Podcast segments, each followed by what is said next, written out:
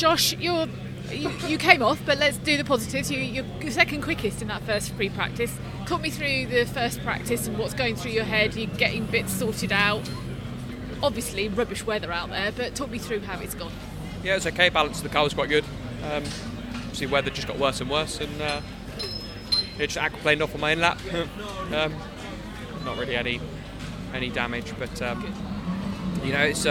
Yeah, I'm surprised they carried on the session, to be honest. It's getting worse and worse. We couldn't see any flag posts, so not ideal. But, for us, good start.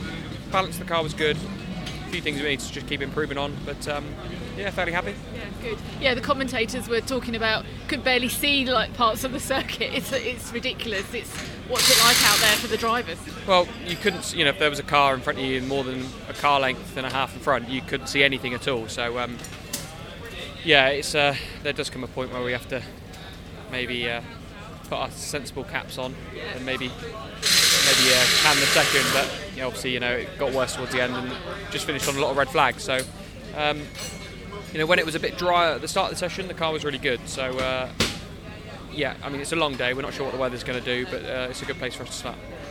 How are you feeling at Knockhill anyway? It's is it one of your favourite circuits? It's a favourite with fans, lots of enthusiastic, knowledgeable fans that come up here, and it's fast, isn't it?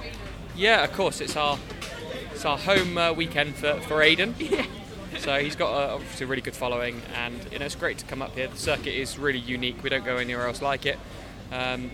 It's been okay for us in the past, but of course we I think we're yet to win a race here. I think we've had every other step, so we'll be trying to win this weekend. Good luck. Well, let's hope this goes and finish your apple. Well done.